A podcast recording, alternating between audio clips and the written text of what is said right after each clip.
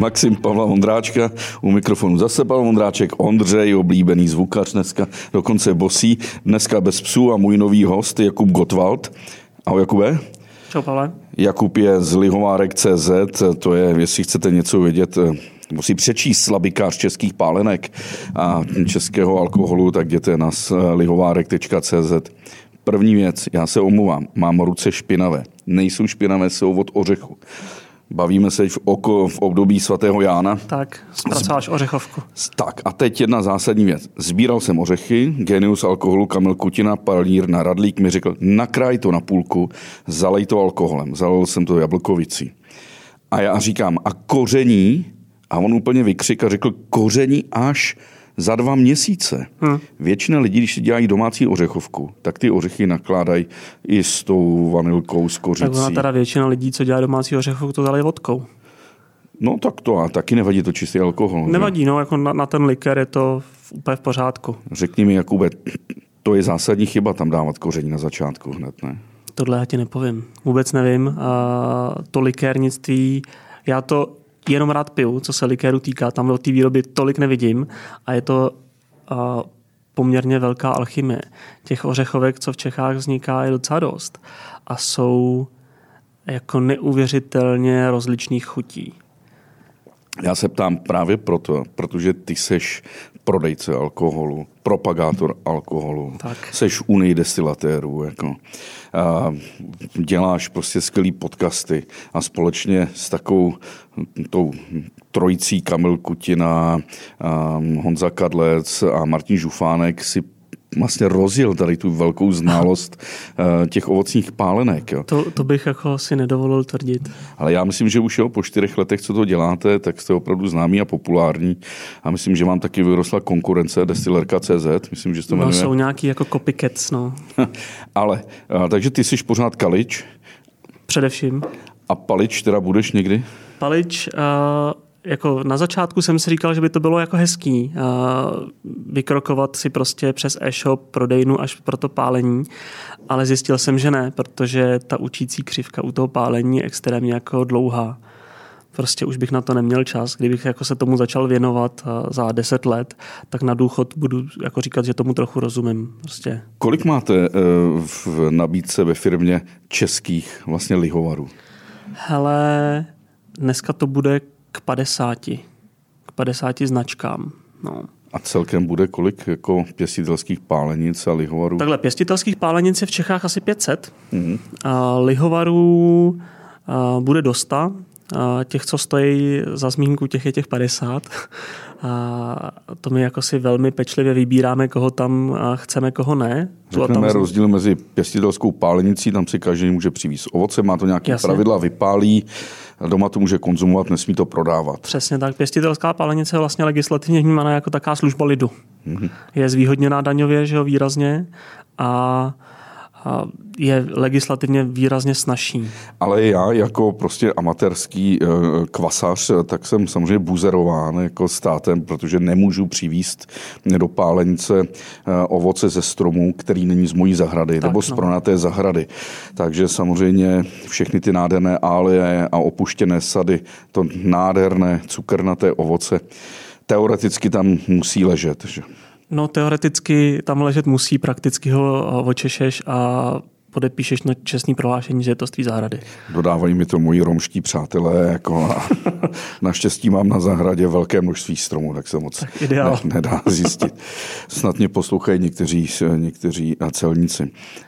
ne, ale ono to reálně, tohle to funguje fakt jako taká služba a na Moravě je velké množství palíren, který vlastně jsou obcí jo, který si to jako společnými silami vybudovali a vlastně pro tu obec to pálej. Vlastně si zlegalizovali to, co tam jako uh, se děje typicky, že se pálí prostě v hrnci někde jako ve sklepě. Jasně.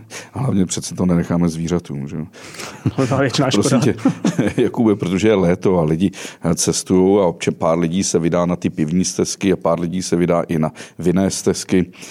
Žádné lihové stezky zatím nejsou. Ovoc. Zatím ne, no já vím o jedný. Ale jo, no, kde? Jasně.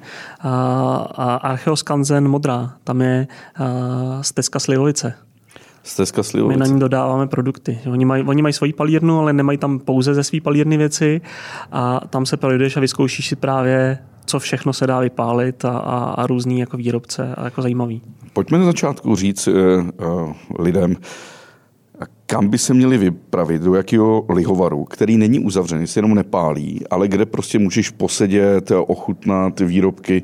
Naposledy to udělala palírna Hradlík, otevřeli eh, u Jílového u Prahy přece restauraci, je takový ochutnávkový bar. Restaurace to není, oni to mají jenom jakoby pro akce, že tam jako není to otevřený uh, běžně, ale jako dá se dohodnout ta a ta návštěva, a to ve finále platí asi jako pro každou palírnu, že je potřeba se domluvit dopředu, no, nejde jako přijet na blind. Která je taková opravdu hezká, že? Kde to stojí za výlet. Mm-hmm.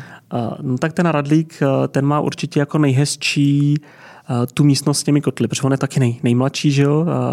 To mají tři roky zpátky vybudovaný ten nový provoz a to je prostě katedrála lihu. Tam si můžeš zaplatit vstupný, že jo, něco. Tě. Já člověče ani nevím, že jo, já tam chodím zadarmo, ale jestli to prodává jako Co ta takhle, dlapka? A dlapka taky se určitě dá návštívit, je to ve Svěnském újezdě. Je je to tam moc krásný, protože jednak to je jako stavba roku teďka v nominaci. Mm-hmm. Ty, ty baráky jsou fakt pěkný a je to i hrozně chytře řešený. A druhý, co tak on tam má i ty jako sady, má tam mangalice a prasata, který mu vlastně se starají o stromořadí. Hmm. A, a fakt jako hrozně šikovný kluk, a dobrý kluk a, a to se určitě taky dá navštívit. Ještě bych zmínil to Honzu Kadlece a v Agnes Zelená Bohdaneč, a protože tam to vlastně tam mají pstruhový ráj, dá se tam u nich ubytovat, ale je to taky jako fakt pěkný. Mají tam i, myslím, nějaký jako farmapark pro děti. Takže tam se to dá spojit. Svachova Lhota přece. Svachovka, no tak u Budějovic. Svachovka u Krumlova prostě to je, to je nádherný kout světa, taky sice odříznutý, ale nádherný a tam se dá hmm, krásně ale to zabavit. Propojený s pivovarem, propojený s golfovým hřištěm. Jako pro tebe golfistu dobrý, a já tohle to neovládám, takže pro mě a jenom pivovar a lihovar, čokoládovna, tam tyhle ty tři věci a, a výborná restaurace. Takže to je taky super. V Praze se dá zajít vlastně do garáže 22, a i když tam ta jako a, a tam ta prohlídka lihovaru, který má, nevím, 20, 30, 50 metrů čtverečních, je velmi rychlá, ale kluci jsou hrozně fajn a rádi o tom něco povědí. To je ve vnitrobloku, v Přesně tak, že? v Holeškách, no. A kam bys ještě doporučil zajet? Muzeum Slivovice určitě Jelínkovo na kampě, to je boží. Vůbec bych se nebál zastavit se ve Vizovicích pak ten Archeoskanzen uh, modrá, kde to je uh, vlastně areál, kde strávíš celý den. Uh, projdeš i tu palírnu, mají tam vinou stezku, slivovicovou stezku. Co ještě bych tak popřemýšlel? No, to, takhle, jo, ještě teďka otevřel a vlastně nedávno, nebo bude otvírat zámecký sady Chrámce, bude mít vlastně okruh návštěvnický. A ty jsou zajímavý v tom, že jednak teda paliče vlastně šlechtic, to je samo o sobě zajímavý Jirka Sirovátka. No, počkej, a... Jiří Sirovátka je šlechtic. No. Slavný Jiří Sirovátka. ne, je slavný, ale šlechtic je.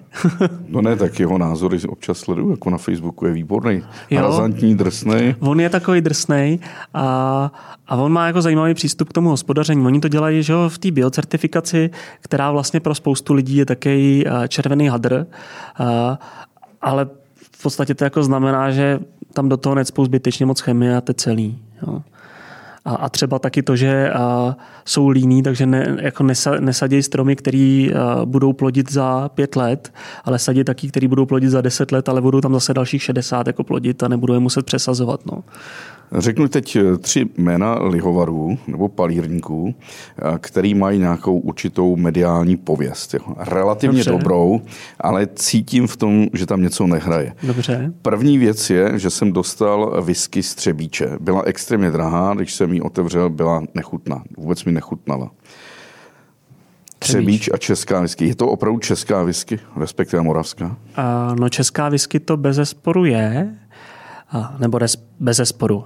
Na chemickém rozboru jsem to neměl, abych zjistil, jestli je to ze sladového destilátu, ale předpokládám, že ano, že to už by si jinak potravinářská inspekce jako pohlídala. Na druhou stranu je to whisky, která je také mdlé chuti, pro whisky znalce určitě nic zajímavého.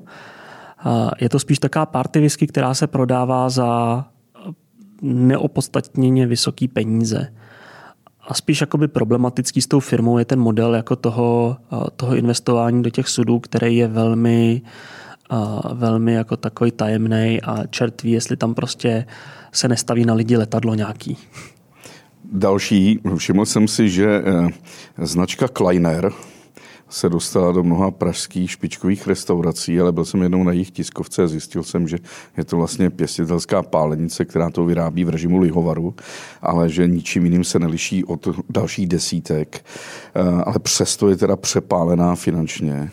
Liší se, liší se. Jednak to vlastně vlastníkem je dneska palírna u Zelíného stromu, jako jedna z těch velkých vlastně palíren, která sama o sobě nic nepálí, ale vlastníkem teda toho Kleinera.